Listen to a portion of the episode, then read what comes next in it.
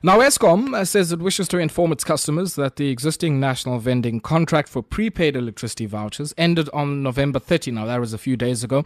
Now, with the new vending contracts uh, taking effect from uh, yesterday, December 1, this means that some customers may no longer be able to buy electricity vouchers and tokens from their usual vending points. To tell us a bit more about uh, these upcoming changes and what they're going to mean for you as a prepaid electricity consumer, Zwane joins me now on the line. Eskom's acting FBE and vending manager for Gauteng. Palesa, good evening to you and welcome. Uh, thank you, Ayabonga, and good evening to your listeners. Yeah. But listen, maybe just as we start, if you can just give us a brief background uh, to how these vending contracts work between yourselves as uh, the generator, transmitter, and distributor of the electricity, and some of the, uh, I guess, vendors who are the last mile sort of retail end uh, of some of the prepaid electricity that uh, comes from Eskom. How does that work? And uh, I guess um, maybe explain also why the change happened from November 30 to December 1. Okay, thank you, Yabonga. The, the, we have national vending agents that would have um, their own sub vendors locally in each area. So the changes have come from uh, uh, the end of the contract with the current uh, national vending agents that we had, and we therefore had to go out on tender to get new vendors in place to ensure continuity with regard to our customers still being able to purchase. So Eskom would then have a contract with a national vending agent, which would then subcontract with some sub vendors um, locally, like your spaza shops and your um, your retail stores. But Eskom would have a contract with the national vendor.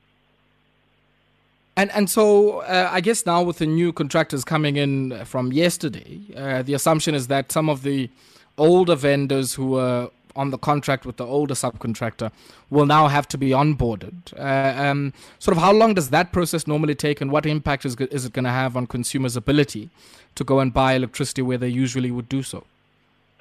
Yes, um, we we have made provision for a smooth handover.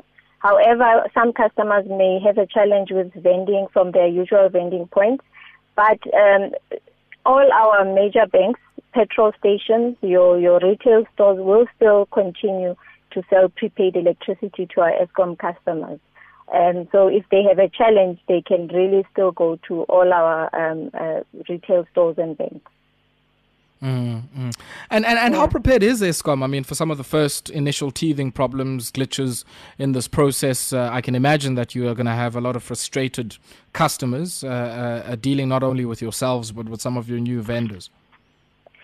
Um, we have extensively communicated with our customers, sent out connect um, media statements so that our customers know exactly what is happening.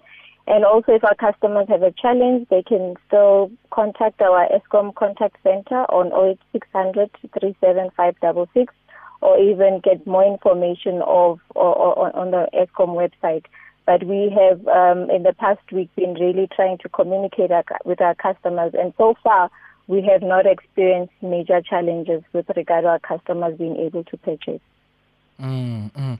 And and just talk to us briefly about the selection process. I mean, some of the new vendors are Cigicell, Contour Technology, Ontec Systems, RNA Cellular, Sandulela Technology. Uh, many of the people who listen to the show are entrepreneurs in their own right uh, and might be interested in how, I guess, uh, some of them in future can access this opportunity. Um, for that information, um, Ayabonga would advise them to contact the Eskom Contact Center to then they can get the relevant um, Eskom uh, representative to give them the information. But I know that there is a negotiation process and acceptance of the offers um, that that has happened. So they can just contact Eskom to get more mm. information on how that happens.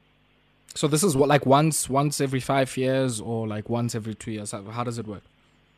Um, I'm not that privy to the information at the moment as to how long uh, these current contracts are, but uh, when that happens, the, the, tender process is then advertised and the interested parties can then submit mm. their uh, tenders. Yes. Okay, just just for maybe before I let you go for, for the consumers, um, mm. you know, how, how do I pick out an authorized vendor?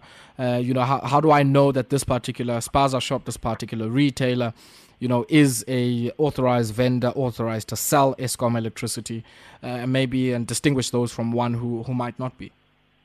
Okay, thank you very much for that question. Um, all authorized Eskom vendors will have a, a notice uh, indicating that this is an Eskom prepaid electricity uh, vendor.